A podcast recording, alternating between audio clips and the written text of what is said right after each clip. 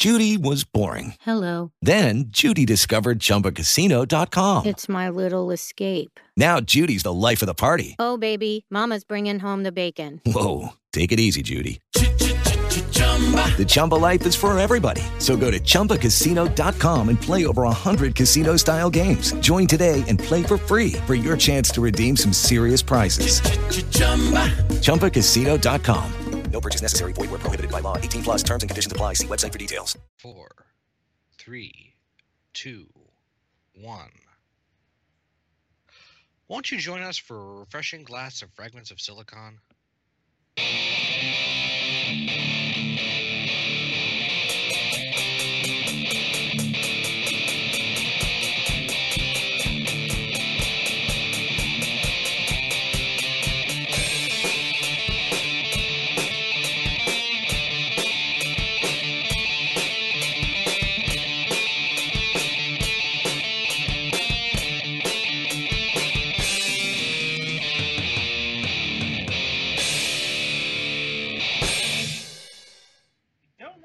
Refreshing this show would be, even in liquid form, would be. But that aside, welcome to another installment of Fragments of Silicon, the Euro Interviews edition. I guess what that. I guess we're calling it that. Anyway, uh, so this was another technically stressed uh, episode before we got it started.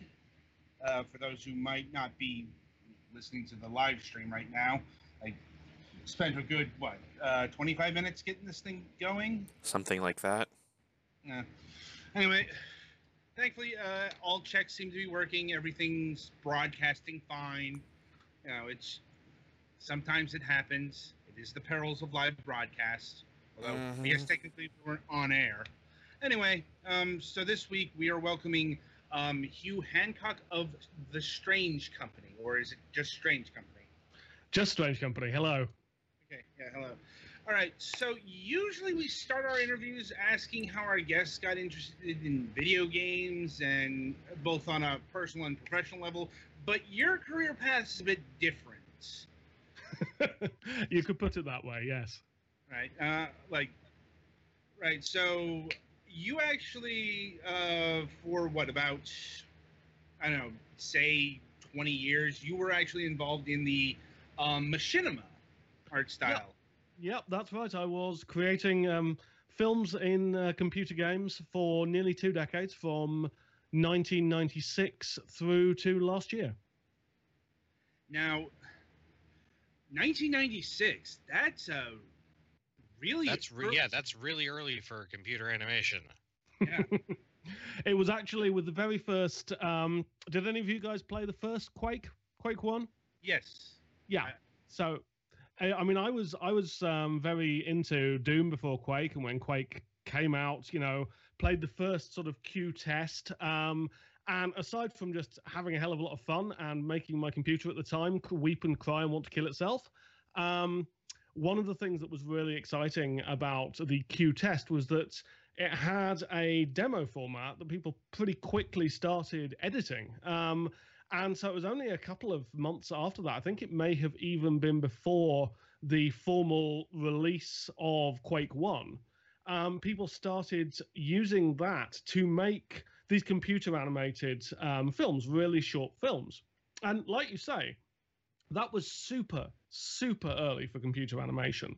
That was at the point where if you wanted to actually make an animated film, you were going to need tens or hundreds of millions of dollars. That was around the time Toy Story came out, which took, you know, some years to render if you count the time on all the multiple computers. Um, so the idea in 96 that you could, using your home computer and this game, create movies in more or less real time was it was just astonishing. I mean, it's still pretty amazing today, but 20 years ago, it was mind blowing. No doubt. I mean, just video on the web in uh, in general was very new. Oh Right. yeah, Like, you know, like internet video was just getting started about that time. Yeah, it was barely above the point of GIFs at this point. Yeah, and I mean, uh, even like, gifts were a hassle. Yeah. hmm does anyone else remember a thing called Troopers? Like, Not off the top Uh, of my head. Yes, yes, yes. It took me it took me a moment. Had to dust the cobwebs off, but yes. Yeah, yeah, yeah. I'm like that was like about 1997, and back in the day, it, it's like that was so huge you couldn't download it in one part. Yep. You know? Yep, you were doing the old overnight overnight download or sneak into the university labs to uh, take advantage of their stupidly fast, like 256 kilobyte connection. oh, that's laughable now, but yeah, You laugh, but you know it's the truth. yeah. Like, but yeah, and uh, I'm like, it's so hard to convey that kind of thing to well the people of today because you know we've got 10 hour YouTube videos. Yeah. We have people Yeah. who they can't even get internet less than like five megabits per second. Yeah. I'm like, but, and so how did you personally get involved in machinima and Quake here? Well, I mean, like I said, I was I, I've been a keen gamer since I was three, more or less. I'm I'm basically from the very first generation that was a, able to be digitally native. The first computer I had was a ZX81 and played games on that. Um, so I've been, you know, very very involved in the game scene, but I've always been a storyteller. Um, again, since I was like six or seven, about the time that Quake 1 came out, I thought I wanted to be a novelist. And the reason for this was basically because while what I would, you know, really like to have done is films, in 96, if you wanted to make films, that meant going to Hollywood or that meant doing crazy Sam Raimi type stuff. You know, you actually had to shoot these things on celluloid film. You had to uh, do it the uh, the same way the Hollywood studios were doing it. It was incredibly difficult. This was years before the di- digital video re- revolution. And Um, film so- cameras are ridiculously expensive. Oh, stupidly, stupidly, and the stock itself is stupidly expensive as well. You know, you would spend more then on buying the actual celluloid film stock than you would nowadays on buying a top-end digital video camera. And that, Um, that that's in the days of there's a really good reason for just, you know what, we don't really have another amount of film to do another take of that, so go with it. Yeah. And you can argue that had some advantages because it, it uh, produced, you know, you had to be very, very disciplined about shooting. But I'm getting a bit off topic. Um, Mhm. So basically, when when the Quake movies came around for the first time, I was actually running what may be the first esports site ever. Um, it was called um, News from the Front, and it was a news a news site on the internet. Uh, you know, on on the newfangled thing that had just come out. I just learned about two years beforehand. Um, which covered the competitive Quake scene worldwide. Um, and as a result of this, I got asked. Some people who knew that I was a, uh, you know, as a story writer, asked me if I uh, they could if I could come on and write the script for their Quake movie. They were doing uh, the UK Quake movie because all the other ones had been from the US. People like the Ranger Clan who really got all this stuff started. Um, and so I agreed to come on and do this. And in the course of that, realized just how incredibly powerful a creative medium this could be. Because this, you know, with basic 3D modeling skills and the willingness to overlook the fact that you had a total bu- uh, rendering budget of about 40 polygons, um, you could make anything you liked. And so I, the first movie I ever made was called Eschaton Darkening Twilight. And it was the first part of this tremendously ambitious story of the end of the world, basically, set in the Cthulhu mythos. Um, the kind of thing that, you know, I, I estimated the budget I would have needed to make it in real film. It was like $10 million or something. Um, and I was able to make this, you know, in my bedroom while I was in the process of moving to university. And that was really the first, what would become a machinima film. They weren't called machinima films at that time. We were still calling them Quake movies. But that was the first one I made. Um, then went on to make the sequel to that, sort of accidentally took the entire project over. Um, ended up making the film um, Eschaton Nightfall, which is still one of the biggest machinima movies um, that's ever been made in terms of complexity and original art assets. It's one of the first where we basically created a total conversion of the game. It had almost no Quake assets in it at all. It was all modeled from scratch. And during that time, there was a bunch of us, myself, um, Anthony Bailey, who was one of the people behind Quake Done Quick, which was the first speedrunning project. Um, Paul Marino, who is now very, very senior at BioWare. various other people all getting together and saying, "Hey, this Quake movie thing has legs. Okay, we need a new name for it." And Anthony suggested the name Machinima. I thought that was a great idea. I took it, read, uh, ran with it, registered the domain name, shouted about it everywhere. Got articles in the, you know, New York Times, and Roger Ebert covering us, and all this sort of stuff. Um, and that is how Machinima.com came to be, and how the entire thing really kicked off. Wow, like th- there's so much, like early history there. You know, d- not, not just the machinima stuff, but esports and Yeah, so many Yeah. things that have you know become so big over the past few decades. I actually almost forget about the esports thing because because I sort of I stopped doing that when I dived into the machinima. I kind of forget that I was there right at the start, and I knew people like Sujoy Roy, who became one of the first professional players, and all this kind of thing. It's you know, and particularly quite recently, I didn't play PvP games for a very long time, but quite recently I got back into PvP playing Dota, and it's weird coming back into the scene and seeing so many things where I knew the roots and I knew the people who were involved in the roots two decades ago, and now it's just this massive thing. Well, I, I think the connective tissue to all that is like Quake and um, id Software. They, Yeah. they they started a lot of this. And Valve, of course. Um, funny fact, actually, my second ever film was sponsored by a tiny little games company who, were best known for making a Quake mission pack called Valve Entertainment. Like, And at one point, I actually went to one of the UK one of the UK games shows and I got you know demoed the the Quake movie that they had sponsored to a very very confused Gabe Newell. Um, and uh, took up one of his computers that he, he really couldn't afford to spare because they were demoing uh, Half-Life at the time to anyone who would listen. Took up one of his computers for about an hour and a half trying to get this bloody tech demo to work. Um, so he probably still remembers me as the uh, as, as the as the guy who um, snarled up his demo stand for an hour and a half trying to show him this bloody Quake movie. wow, I, I don't even know how to react to that.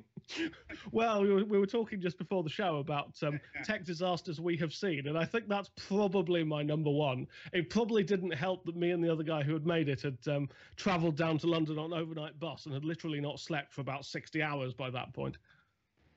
Wow. I'm like, I imagine you have a lot of these stories. one or two, yes, yes. Like, so I guess another question is, where did the whole machinima name come from? So the, the Machinima name was actually was a collaboration between me and the guy I mentioned, Anthony, who is behind, of course, another one of the sort of great things that has resurfaced over and over again in gaming history, that being speedrunning. He was the guy who first had the idea, as far as I'm aware, to turn the Quake Done Quick series of demos because they were just like speedrunning demos of how fast you could get through the get through the game. But he figured out he could use the same machinima techniques that I was using to make creative, like storytelling movies, to turn these speedruns into movies. Um, and they got more and more ambitious and so on. And this is one of the big things that kicked off the entire speedrunning movement, which is now a huge thing that raises tons of money for charity. Um, but he came up with the he, he was thinking very hard about the whole the whole problem of what we were called because at the time all of these movies were called Quake movies and you know i was trying to license computer game engines to make a dedicated quake movie um, tool which you know that, that that was back in the days when unity and unreal weren't free. You know these things cost half half a million dollars. So you know i was having to do some fairly serious networking and various people talking to venture capitalists or you know to viacom all sorts of other big names. And the fact that we kept having to say oh yeah we make these things called quake movies was becoming a bit of a problem. So the the kind of discussion came up, and Anthony just one day said, "Well, well, how about we just call it like I don't know, machine machine cinema, something like that. So you could you could uh, make a portmanteau of it. So it'd be machinima with an e with an e. So this is actually not the spelling you're used to." Um, and I thought this was a great idea. It was great name, it was catchy, it was short, it was expla- self-explanatory. It didn't have the word Quake in it. You know, there was nothing bad about this at all. So I grabbed that and I took it, ran off, registered machinima.com, and started shouting about it. And like I say, New York Times, Roger Ebert, all this sort of thing. The only minor snag is that I misspelled it in absolutely everything. I spelled it with the I, as you are now used to, rather than the E as was originally intended. and by the time I realised I'd done this, it was about a year and a half too late. When you've been on the, when you've been in the arts and entertainment section of the New York Times under the new under the new spelling, you just kind of run with it. Um, but I actually talked to Anthony about this sort of two years after that happened, and uh, to my shock, he was like really enthusiastic. He was, he was saying, "Oh, you, I, I, I like the way you changed that so much. It was such a brilliant change because now it means anima, it means life as well. And that was so very, very clever of you. You know, well done." yes, know. that was all according to plan. Lights the apology letter on fire. Yep, it was it was my my best straight straight face. Um, yes, yes, I thought that was really good as well. Hmm. Yes, that was absolutely brilliant. oh, oh my god! Like, there's there's so much here. Like, I I honestly wasn't expecting this kind of level of the history. Uh, but it's always nice when that happens. But anyway, um, so like when I first encountered machinima, it was like the early 2000s. Yeah. Uh, about the rise of Rooster Teeth and Red versus Blue and um, all of that. Like, Yeah. So how did you like adjust to the rising tide of this art form? Um, it was it was a rapid learning curve, let me tell you. Um, I mean, again, we- we've got to remember back in those days, some of the stuff that we take for granted now was a really big problem. Like in 2000, you know, I was start I started machinima.com as a hub for the entire community and for everyone to post their films and share their films. But, you know, hosting was expensive then. Bandwidth was expensive. And you know, we managed to network our way to a couple of guys who had a hosting company who said they'd help out. And you know, we upload we so we we got some server space for free and uploaded films to there. And then we released and we look, you know, we actually launched the site and it was far far more successful than we had ever dreamed.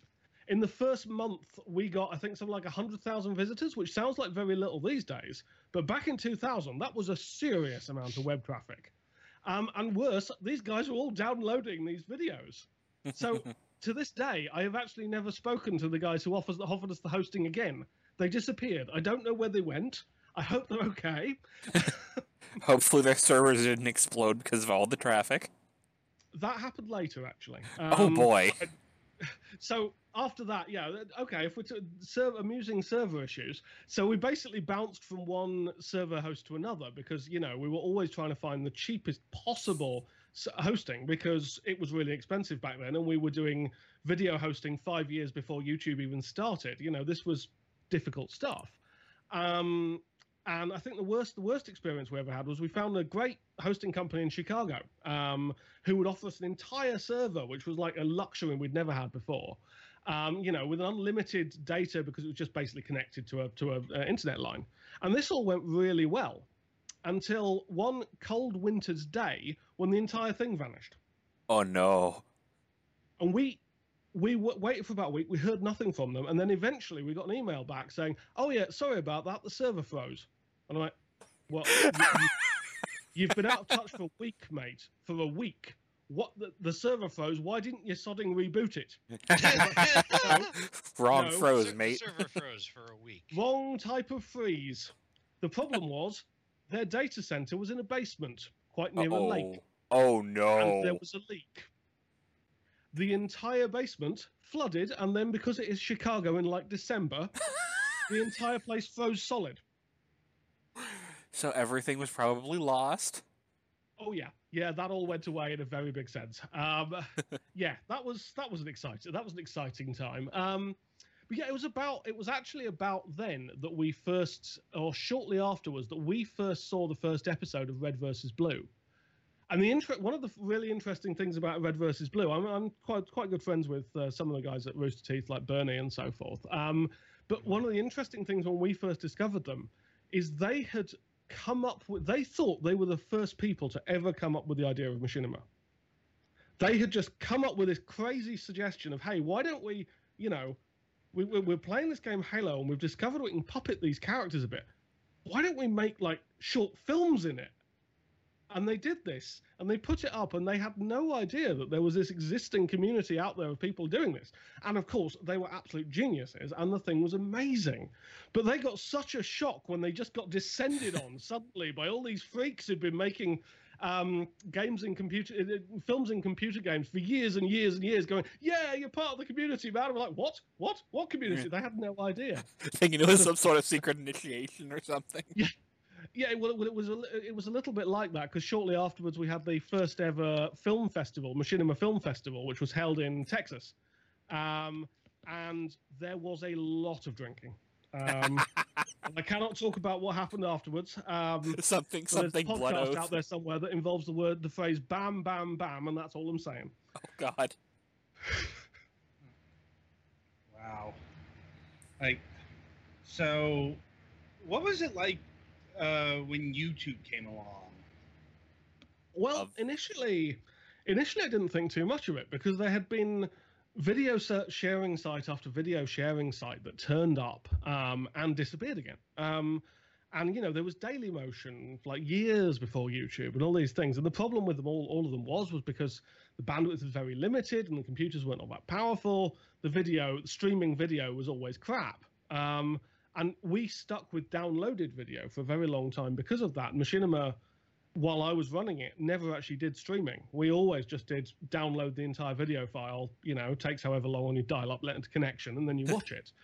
Or we had files that would actually play the, the, the, the film back in game. My first two films were made as a mod for Quake that would play back in game. And that was a really good way of doing it because it produced really high quality for really low file sizes. Um, so you know, I just looked at YouTube when it first came along. I was like, oh, another streaming site. It'll be, you know, it'll st- it'll sit around. There'll be shitty pixelated video of cats on there for years to come. I don't really give it uh, too much mind. And in fairness, you're right. Well, But- yes, but yeah, then the entire thing, then the entire thing took off, and that was, um, I would say, startling. It was, um, you know, it was, it was, it was an odd experience watching that because I, as someone who had been running a video sharing site for years, seeing these guys come along and then just suddenly go from nowhere to billions of dollars is like, damn, I've done that a little differently, I could have done that. Yeah. You know, Yeah. if you were if you were if you were running a dot com in the sort of 99 2000 era you got used to that i mean i remember when uh, i first saw google and it was like oh that's an interesting search engine i wonder if it'll ever take over from alta vista and now fucking people 15 and under are like, what's Alta Vista? yeah I remember I don't think Parks- so. It still exist like, like, does any search engine really exist outside of Google? Technically, Ask.com still exists in Yahoo, but that's about it. Well, I, I Bing, guess, Bing is still Bing. a thing. well, it's like that's Microsoft, so Mhm. And there's duckduckgo as well which is actually seems to be gaining strength at the moment yeah. But yeah, it's like you kind of forget how how not that long ago all of this was. If Yeah. I'm being honest. Yeah. Like, you know, it's even like the early days of YouTube is kind of faded into obscure memory. Yep. Remember when you can actually customize your channel? on the other hand, remember like yeah, remember when the video quality tapped out at 24 240p? And that you- was yes great. yes i really do oh god Yeah. Or you, you know, you you could only upload videos of 10 minutes of length. and then I- I actually- freaked out when it went to 15. I actually managed. I, I knew a friend. I had a friend who was working at Google um, in about 2000. I think it was 2006, 2007 when I made my first feature film, and he was actually able to pull some strings to give us unlimited length video uploads. And oh well, that was like the promised land. That was that was incredible. Just this. Wow, I can upload long movies now. What, and you didn't celebrate by doing like uh, a loop of some guy teabagging something for 24 hours? That that happened right in the launch, run up to launch of my first feature film. Um, so I'd just been making a weekly machinima series, um, which had nearly killed me. So I think mostly what I did was went, oh, thank God for that. Upload, going to bed. Wrong file. No, that one actually worked out. That one actually worked out, and it, it, is actually reminding me one of the. Th- it is the tenth anniversary, more or less now. Uh, may even be like It's plus or minus about five days of that uh, film being released. So I must get around to uploading the, uh, an HD version at some point soon. Hmm. Because that's still on there in the 320p awful vision because of YouTube limitations at the time. Right.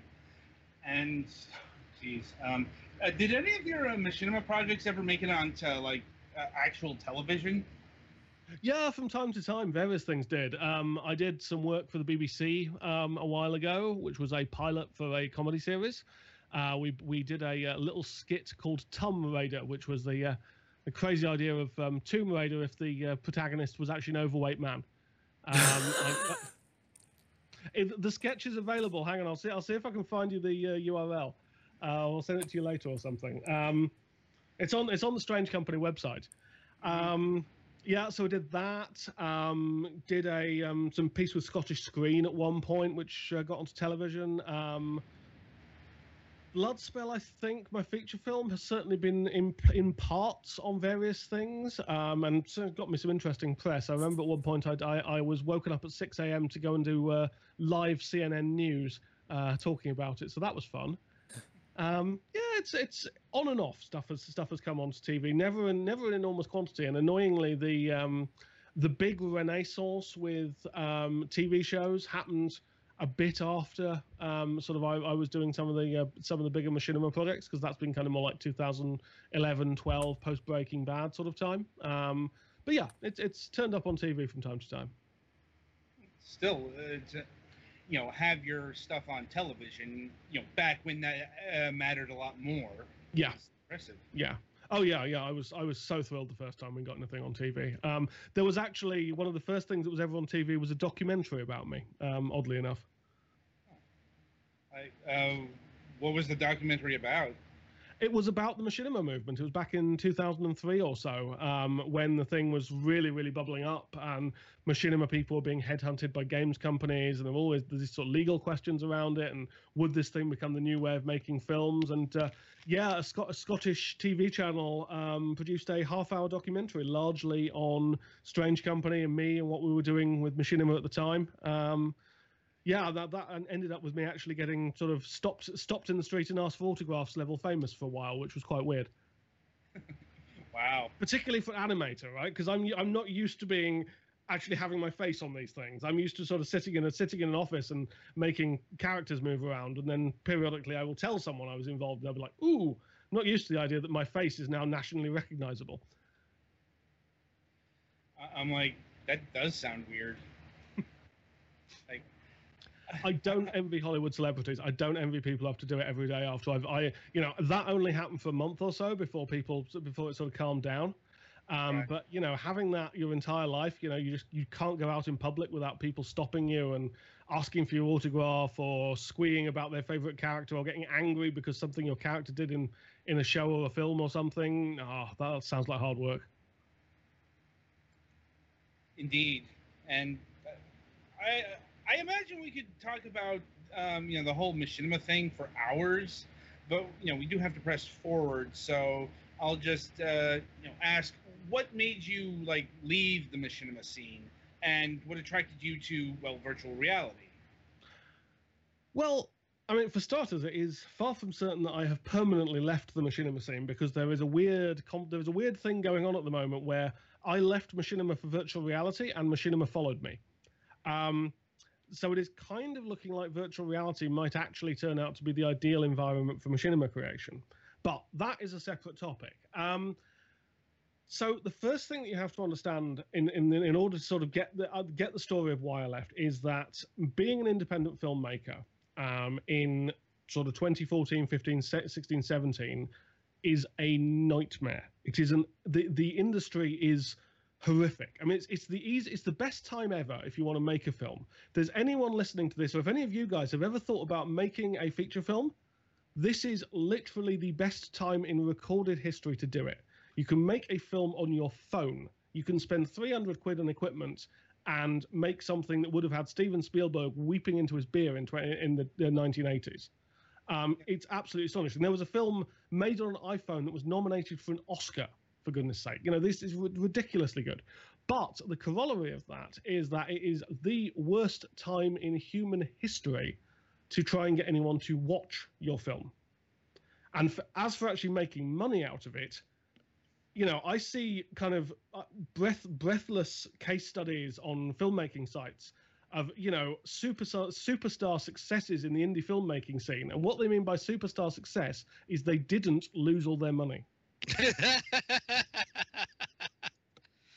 I mean, to give you to give you an idea, so th- this the reason this is I relevant mean, yeah, because makes sense. there is there is precisely one industry that I know of where well maybe a couple more like you know theater or something but there are very few industries where moving from doing them to being an independent game developer is a sound financial move but filmmaking to independent game development independent game development is actually a much much healthier ecosystem at the moment so in about 2014 I I still loved the I still loved Machinima, and I had some real success with it. You know, my last Machinima film, I just cast Joanna Lumley and Brian Blessed and various other people, but the ecosystem was pretty tough. So I was actively looking around. But the problem was, I really loved this stuff. I didn't want to go and do something else that I wasn't wasn't passionate about because that kind of defeats the entire fucking object.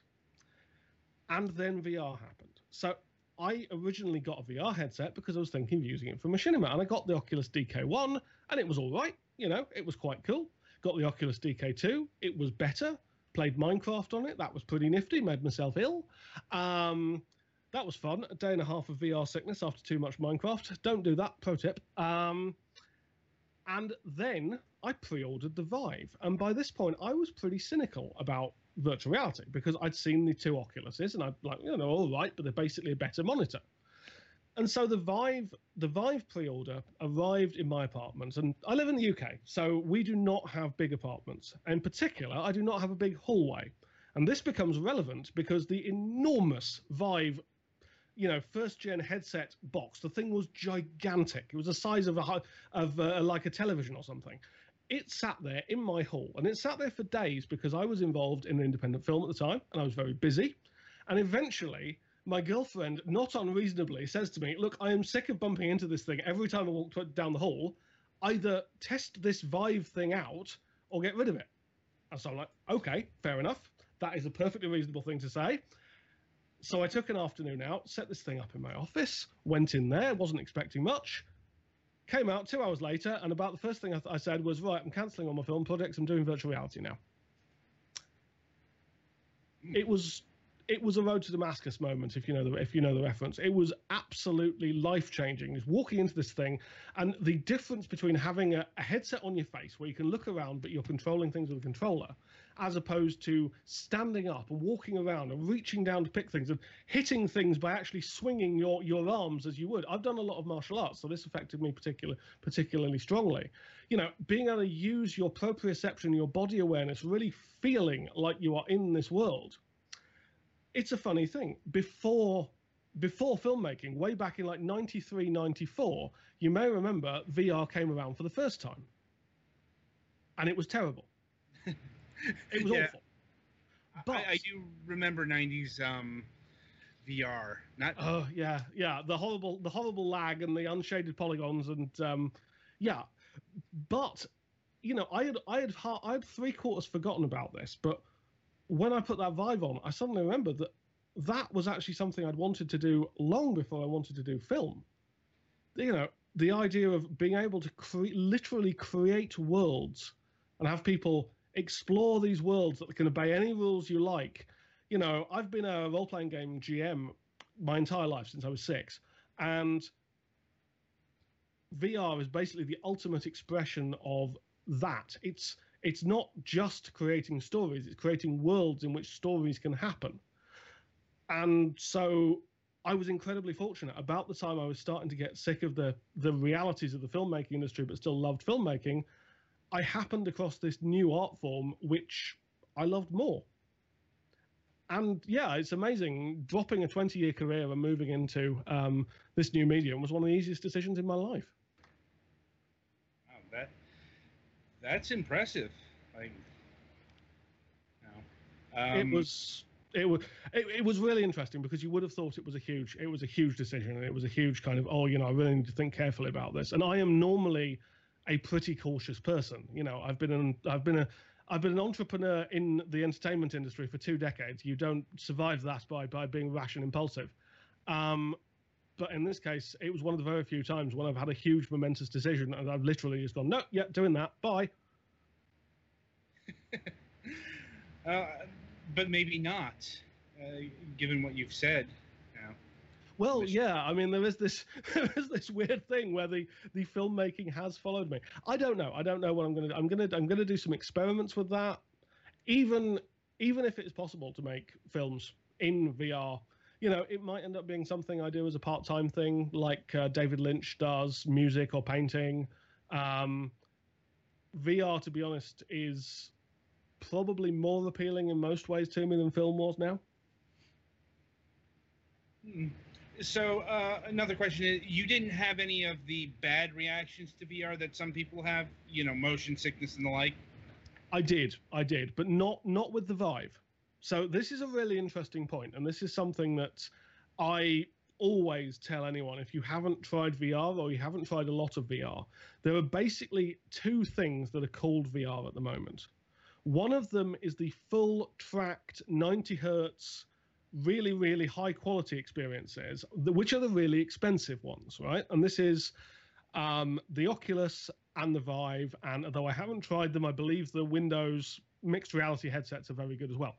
The Vive in particular is it's an astonishing piece of technology, and I have I have never gotten ill in the Vive except for when there was a horrible, horrible um, mess up. As, as a VR developer, getting ill is something that happens because every so often you screw up screw up your code and the world falls out from under you, and you, then you go and have a little pray to the great god Huey on the big white telephone.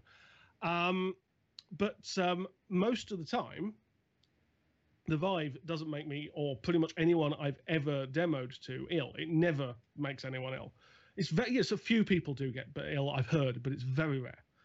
But the earlier generation headsets, like the Oculus DK1, the developer kit, the Oculus developer kit 2, and phone VR now, things like the the cardboard sort of knockoffs where you stick your phone in and um, you know you can watch videos or whatever because those are a lot more primitive, they don't have positional tracking, they don't have the same kind of frame rate, they are a lot easier to get ill in.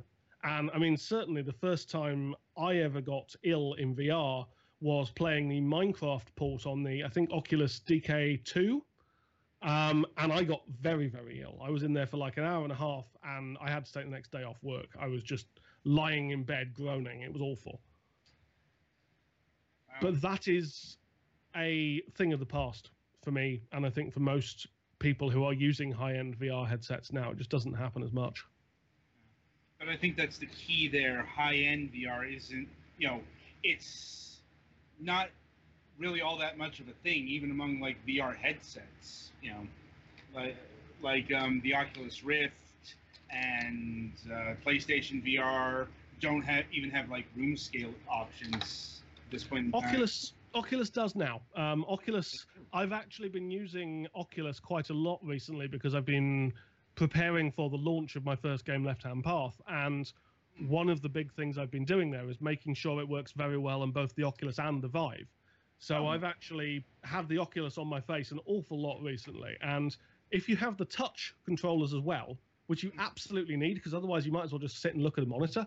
Um, I, I tend to think that there are two kinds of VR, not just in terms of sickness, but also basically there is VR where you stand up and walk around and interact th- with things with your hands, and that's what I call proper VR. And Right. then there's the other stuff. And I'm not very interested in the other stuff, but the, the interacting with your hand stuff is awesome. It's amazing. Um, and the Oculus with touch, with decent sensor setup, um, Reddit has a, I think, has some really good guides to setting up your sensors. The way that Oculus suggests you do it is actually not the best way to do it. Um, you can actually get really good 360 tracking from an Oculus, almost as good, not quite as good, but almost as good as the Vive, which is really impressive. Hmm. I PlayStation, I actually- can't help you with. yeah, yeah. Well, the PlayStation VR is uh, at the end of the day tied to a console, which is Yeah. always going to have uh, some serious limitations. Yeah, yeah. I mean, I haven't, I haven't actually tried the PSVR at all. Um, I may be about to because they're doing the dastardly, dastardly thing of releasing Skyrim on it, which may mean I have to buy one. But uh, yeah, I haven't tried it so far. Hmm. Right. So before we continue, we uh, actually have a trailer to play um, of Left Hand Path. Yep. Give me one moment.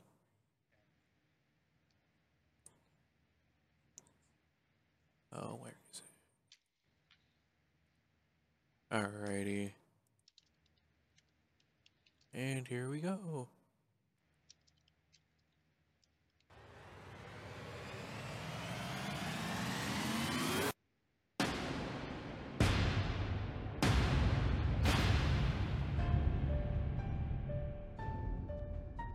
You found me, girl. Don't come any closer now. I know what you are. The powers of the well, the, the, the throne of Xanadu, if we're being metaphorical about it, they are pure evil. You do know that, don't you? You will fall, and fall again until you beg me for the pit.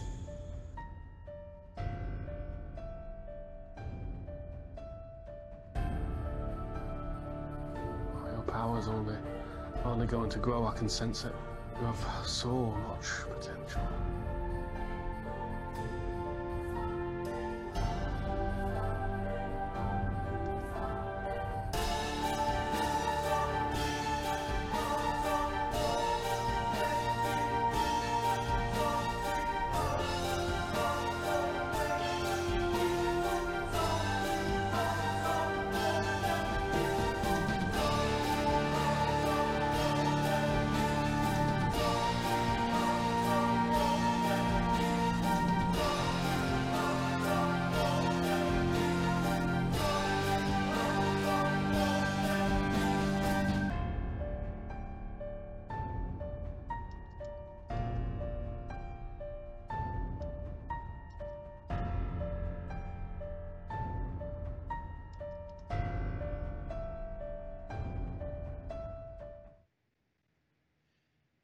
Right. So in addition to that trailer, we have uh, what about ten minutes of uh, raw footage to show? Yeah, I think it's around that. Okay. So um, well, Petty Fan switches to that. Uh, yeah. So Left Hand Path is probably the most ambitious VR title I've ever seen to date.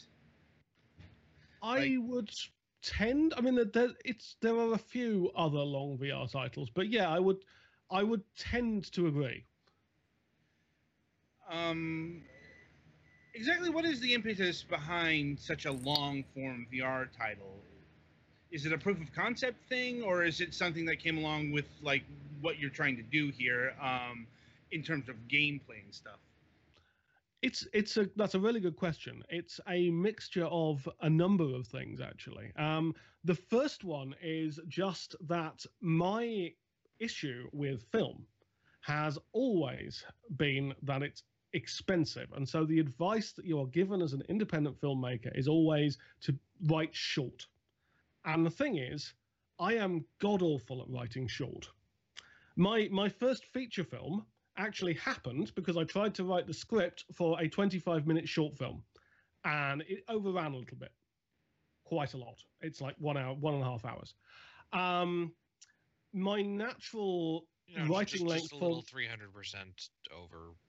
A little bit, yeah, yeah. That that didn't go quite as planned. I'll be honest with you. And the funny thing was, when I wrote the treatment, I genuinely thought I had a half-hour film. It was only when we started filming it that I was like, no, that's a little bit longer than that. That that's that's really quite a lot longer than that. Um, I, th- and this has been consistent. I, I tried to write a 10 minute film, um, which turned into a 40 minute uh, epic starring Joanna Lumley and Brian Blessed. Um, I my natural writing length is about one to two television television series. Television has always been the narrative art form, aside from computer games, that inspired me the most. Um, I like that length of storytelling. I like the complexity it gives. And the thing that I realized quite early on um, with uh, with VR is that the nature of the medium makes it a lot easier for an independent developer to create a long and epic narrative. And so I wanted to take advantage of that. That was the primary reason why Left Hand Path was ended up being as long as it was. In addition, I think you'll probably have seen the number one complaint that most VR gamers have about the VR games that are out there right now is that they are they're more proofs of concept, they're more demos, they're like an hour or two long, and I really wanted to address that. And A, lot I- of them also have pretty bite-sized play sections. yeah, yeah, even, absolutely. Even ones that you can go longer with, they they break up into small bits. Yeah, yeah, I would I would agree with that. I mean, um, you know, I probably stuck in a fair number of hours into Gorn, but each individual play session is like a few minutes. Um, yeah, so I wanted to address that. I wanted to create a v, uh, an RPG. RPGs are probably my biggest love in gaming. Um, it felt like it worked very, very well in a VR medium because they're all about exploring and getting immersed in a world. And so I thought, what the hell, let's do something long. And I already know that I for whatever reason, have the knack of producing larger amounts of content in less time than most people can.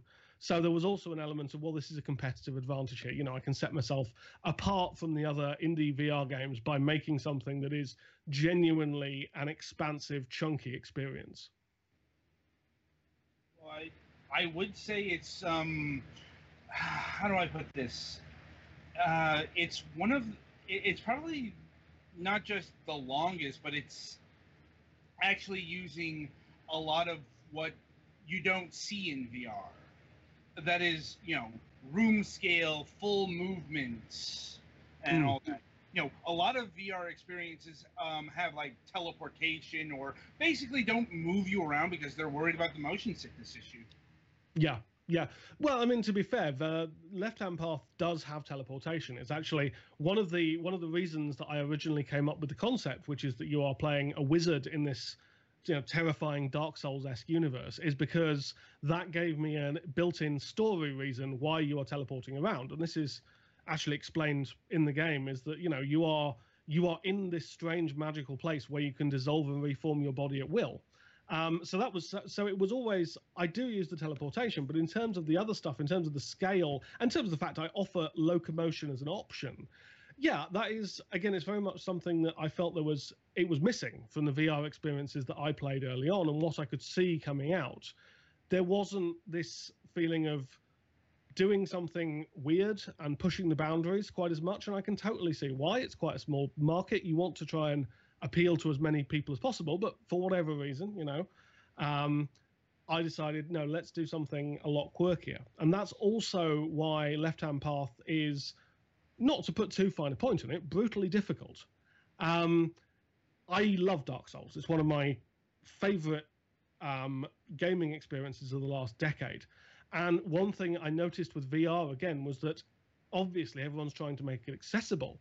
So by and large, all the experiences are really quite easy. And as a gamer, that didn't satisfy me. So I wanted to make something that would really be punishing to go through and where you would have to learn new skills. I mean, the, the big gimmick of the game you'll see in the um, in the video is that you um, cast spells by like literally drawing symbols in the air, and that really appealed to me because it's the only one or one of the very few RPGs I've ever seen where you actually have to learn the skill of casting magic, and the punishing difficulty adds to that because you know you don't just need to flip through the book and cast and, and draw the sigil and then you know you're done. You need to be able to learn this magical art well enough that if you are being pressed and there is you know a horror, hideous wraith screaming in your face and um, something else coming up from behind you need to be able to know the um, system and you'll learn the system well enough that you can throw off the spells necessary to, to combat that and that gives you an enormous feeling of satisfaction Hmm. That brings me back to a uh, diff- sort of a different path of gaming experiences, and that's more well the Wii and Mm. Now, I mean, though honestly, this is kind of the next um, advancement of motion controls. Yeah, yeah. Um, I, I always liked the idea of motion controls. The problem with the Wii's motion controls was they worked really well for one or two things, but they they just promised things they couldn't deliver. Oh yeah, yeah. Uh, like it actually took a few years for them to get even one-to-one motion. Yeah, yeah, yeah, because they had an add-on for that, right? They had an extra bit that you plugged in. Yeah, or Right. they the later versions of the Wii remotes actually had it built in. So Oh, right. yeah, I have one of And- those. That's what makes makes so much better for the Wii U. it, it, unfortunately, like motion controls, um, were kind of. either limited or um, they try to do a replacement thing. Rather, you, you know, instead of buttons, you Yeah. um, replace it with waggle, which is the No, yes. just the worst. But Yeah. I'll be honest, I, I like this idea here because um, using your hands is usually a big part of mythical spell casting. Just Yeah. obviously that doesn't come up much because I'd say before motion controls you really couldn't do it in Yeah. Gaming. I mean, there was Ar- Arx Fatalis that tried it with a mouse, but it never really felt like convincing. Uh, Some people love that game, I know, but for me, drawing drawing sigils with a mouse doesn't really do it for me. Yeah, I'm like, uh, I had that experience in Castlevania. Uh, Mhm. There were a a few sorry. DS games that had drawing magic sigils with the stylus, but that was a little different than in VR. I think that that's the thing that I really felt. I mean, when I first tried out this this play mechanism, the just the feeling of reaching out with your hand and drawing this glowing path in the air, that felt magical immediately, and that was when I knew I was onto something. mhm. Well, I suppose the question is, how elaborate do these spellcasting um, motions get? really quite really quite elaborate so there are two there are two classes of spellcasting in left hand path. Uh, broadly you've got your kind of utility magic or combat magic you know quick magic which is you draw a single symbol in the air and something happens. And that something can be you know a fireball shoots out or the area lights up or your staff starts glowing with um, energy you can use to um, destroy monsters, and that goes all the way up to you know you summon a meteor down from the heavens to smash something. Um, but that's the simple form. There's also another form of magic in there, which is ritual magic, and this is partially based on real life ritual magic. Well, you know there was no such thing as magic, but what people thought there was, you know, people like Aleister Crowley, Mathers. Kabbalistic magic, all the kind of, you know, guys standing in circles chanting Freemasonry type stuff. And in the ritual magic in Left Hand Path, you actually it's a multi-stage thing. You have to sometimes you have to be in a brass circle, you have to light the candles around the outside, you have to draw a circle of power to protect yourself, and then you have to cast multiple symbols in multiple directions. You actually have an in-game grimoire, which you'll see um, in some of the um, footage, Mhm. which you can summon up and which is basically a reference manual for these rituals. And sometimes you have to piece together what the ritual might be from hints and clues left throughout the world. So it's it's really quite a it's quite a deep uh, thing, and this is just because I love magic as a concept in games and in fiction, and it's so rarely done properly. And uh, is it just um, a single hand affair, or do you use both hands? Uh, your left, the the left, the left name is left hand path. Your left hand casts the spells. Your right hand directs them. So you have a you have a staff in your right hand, and you can actually buy more powerful staves from an extremely dodgy man in a sewer at one point. Um, and your left hand is the one that summons and controls the magic. Huh. Is there a particular reason why you made it left-handed? Yes, um, the left-hand path is actually a centuries old um, concept. Uh, this comes back to the whole Sinister versus Dexter thing. Left people who were left-handed were seen as you know being strange or magical in some way, um, and this came up um, again in sort of occult lore. I think it was the 16th, 17th century, and continued. And there's always been this idea of the left-hand path, which is the path of darkness. Um, uh, versus the right hand path, which is the sort of path of abstinence and purity and all this kind of thing. And in left hand path, you have ended up through no fault of your own on, well, not, possibly not the right one of those paths. And the world you are in is a very dark place, um, and hence hence the name of the game. So how do you deal with the fatigue issue? In terms of getting getting tired physically, Yeah, in, in terms of like you know, um, that was one of the other detriments to motion control. You know, after uh, you know a bit of play, you, you're gonna get tired. I, I'll be completely honest here. From my point of view, I think that the fatigue is a feature, not a bug. Okay. Because from my point of view, the way I the way I think about this is this is about simulating a reality. And when I go into a game, I want to feel like I'm in that world, and I want to feel like I am doing. You know, I am a, a wizard.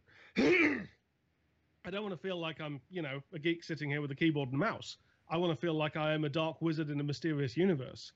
And one of the things that is super immersive, particularly in a very hard game, is that your body physically reacts to the exercise you're doing. So, you know, in a if I'm playing Dota, even the tensest match possible, I'm going to come out there with you know a mouthful of swear words and um, uh, maybe a racing heart, but I'm not going to be out of breath. I'm not going to be feeling the ache of the muscles.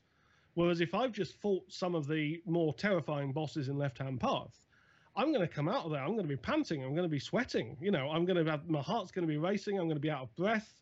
In combat, I'm going to be dealing with the fact that this is actually physically pretty intense. And that for me is super immersive. It's also good for you, which doesn't hurt. Um, but yeah, I, I feel like um, that is such a huge advantage of VR is that it engages you physically. And many of my favorite games are things like Gorn, which you ha- if you haven't played it, I cannot recommend highly enough. It's a gladiator simulator, and it's actually pretty good exercise. You know, you are physically swinging at things and smashing things, and you, you don't notice it until the end of the round when you suddenly.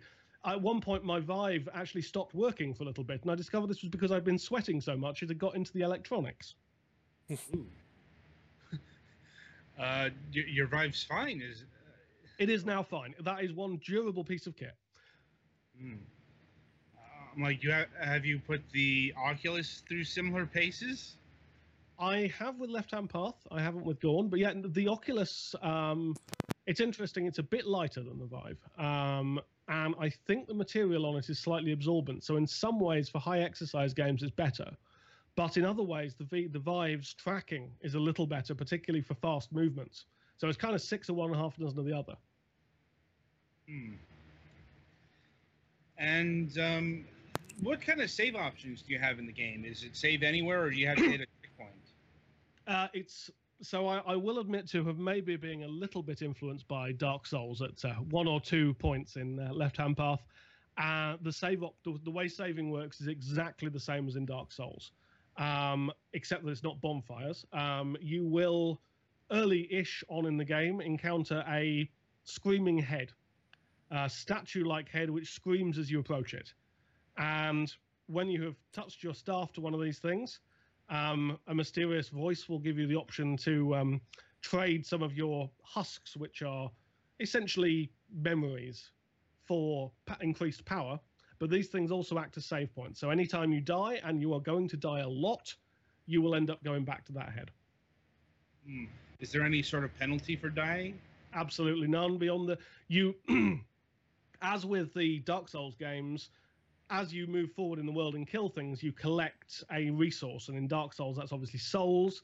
Um, in Left Hand Path, that is husks for reasons which I could, I could go into, which uh, involve sort of obscure um, esoteric lore. Um, but when you die, you lose all the husks you're currently carrying. But other than that, you just appear back at the um, last screaming head that you touched. There's no other penalties, and this is actually built into the game, by the way, in, into the game's lore, by the way. Um, it's not that you know you just respawn for reasons because it's a computer game. There are reasons I won't spoiler why your character just keeps coming back, and that's actually a plot point at one stage. Hmm. Getting Planescape Torment flashbacks now. You're not entirely in the wrong place with that. Duly noted. Like, right. So, uh, um, we are getting low on time here, as one of our members ha- has to get to, uh, go to work here soon. So, just a couple more questions. Yeah, I was Okay. gonna say. but- Um, so, what is the state of release of uh, Left Hand Path? Left Hand Path has just left early access. Early access was an amazing experience. I got so much good feedback from the community, and I've basically spent the last six months polishing the thing and making it ready for a full retail release. And that happened on Friday. So it is now it is now finished and available on Steam. Hmm. And um, how much is it going for? Uh, it's twenty nine dollars, uh, twenty nine ninety nine in the US, twenty three in the UK, and you know equivalent in other currencies. Hmm. And is it just for Windows or is it available for other computer platforms? Currently, it is only available for Windows. It it is compatible with both the Vive and the Oculus, um, but yeah, it's only Windows at the moment. I'm looking at maybe doing a Linux release at some point, but that there are cer- there are a few technical issues in the way of that with the uh, with the game engine that I use. Hmm. Uh, what game engine are you using? Unity. Ah, Unity. Like, yeah, that that would explain a few things. It's it's an ama- it's, it's an amazing game engine, but um, yes, it doesn't currently support um, Linux particularly easily. I think I've heard this before. All right, so I'm gonna make one final uh, round for uh, questions here for my crew. Um, do you have like any accessibility options for like people with disabilities for the game, or is it just? So yeah, that's a, that's a really interesting question actually. Um, I I have I have friends with um, moderately severe disabilities, so it's something I thought about. Um, there are a couple of options for essentially mental comfort. Um, physically, there is aside from the fact you, you can play it standing, you don't need really to move move around an awful lot, but you do need to be able to reach down to the floor. So that that is a limitation on the game design. I'm sorry about that. Um, in terms of um, mental health issues, there is an there's an arachnophobia mode, um, which I thought was really really important. I heard so many people say that they literally can't play games with spiders in. So while it is a horror game, there is an option to remove all the spider-like enemies um, if you want to. Um, not disability related, of course, but there is no way I could release a game with le- called Left Hand Path without having left hand left-handed options. So it is fully switchable to uh, be left or right-handed as you like. And um, uh, rather a compliment, actually, a friend of mine who suffers from moderately severe anxiety, um, but really loves my storytelling, um, once tried to play the early version of Left Hand Path. And he tried so hard that he forced himself into a panic attack, which Oh, that's not felt good. pretty bad, honestly. Um, so one of the things that I've recently added, because I know a lot of people really want an immersive VR experience, but don't want to be scared out of their wits. And I mean, you know, I'm not sure I could play Left Hand Path if I hadn't developed it. Um, there is now a low terror mode. Um, so if you want to play this kind of experience, but you don't um, want to be scared out of your mind, then that is doable. Um, in terms of accessibility people with like uh, with movement restrictions and so forth, aside from the reaching down to uh, reaching down, if you can do that by any by, by any means, you should be able to play it. I, I've not tried playing it seated, but actually there were yeah, there were a couple of other issues that would make it a little tricky. But if that is the case and you really want to play Left Hand Path, um, and you're listening to the show, please do get in touch. Um, I will work with you to try and make it as accessible as humanly possible, and if necessary, you know, might even throw out a uh, custom build. Fair enough. I don't think there's going to be any requests, there, if only because none of us have virtual reality um, gear. yeah. currently. Ah, Yeah, that ah, is join that us, is that join is us. a, It's a new, new frontier. yeah, the disabilities is a big concern though for Yeah, 'cause a- virtual reality. Okay, yeah, because a lot of virtual reality developers just don't bother. yeah it's some it was a difficult decision for me um because i am so very concerned with physicality in the game and making it feel real there was it's yeah it's it's it's an it's an issue and it's something i'm thinking about a lot for future games and it's something i've heard quite a few devs thinking about so i think um, you're going to see more accessibility as time goes on Hmm. Right. So, uh, any other questions? I think I'm good. Yeah, that was pretty much my main concern. Okay. Um, well, Hugh, um, it was wonderful having you on the program. Uh, it's been great fun Yeah, sorry about the late start. Um, yeah, uh, like I said, I personally don't have any VR because that is very expensive stuff. Uh, especially like the uh, the level of VR required for you know in order to get uh, the proper experience out of Left Hand Path. But Mhm. those who have such equipment, uh, the game is available on Steam, and it's uh, out of early access for thirty dollars. And uh, if you wish, pick it up today. All right. Um, so that'll about do it for this installment. Uh, sorry, do you mind- mind if I just say one more thing quickly, actually, because this is something that's a bit of a bee in my bonnet. Um, Go ahead. if you do pick up Left Hand Path, um, if you have any problems at all or any comments, please do get in touch with me. My email is hugh.hancock at strangecompany.org. You can find me on Twitter or just post in the Steam, Steam discussion forums. I know a lot of devs are maybe not that accessible, but it's one of the things I really want to do is make sure people have have fun playing this game. So if you have any problems, do get in touch. That's good to hear. Indeed. And um, anyway, uh, so be sure to tune in tomorrow at our regular time, uh, where we'll be having Ben Archer of Bishop Games. Uh, they are developing a promising uh, indie platformer called Lightfall, uh, currently slated for March of 2018 for all major platforms. I like what I've seen of the game so far, and I'm looking forward to the interview. Um, so until then, I wish you good gaming.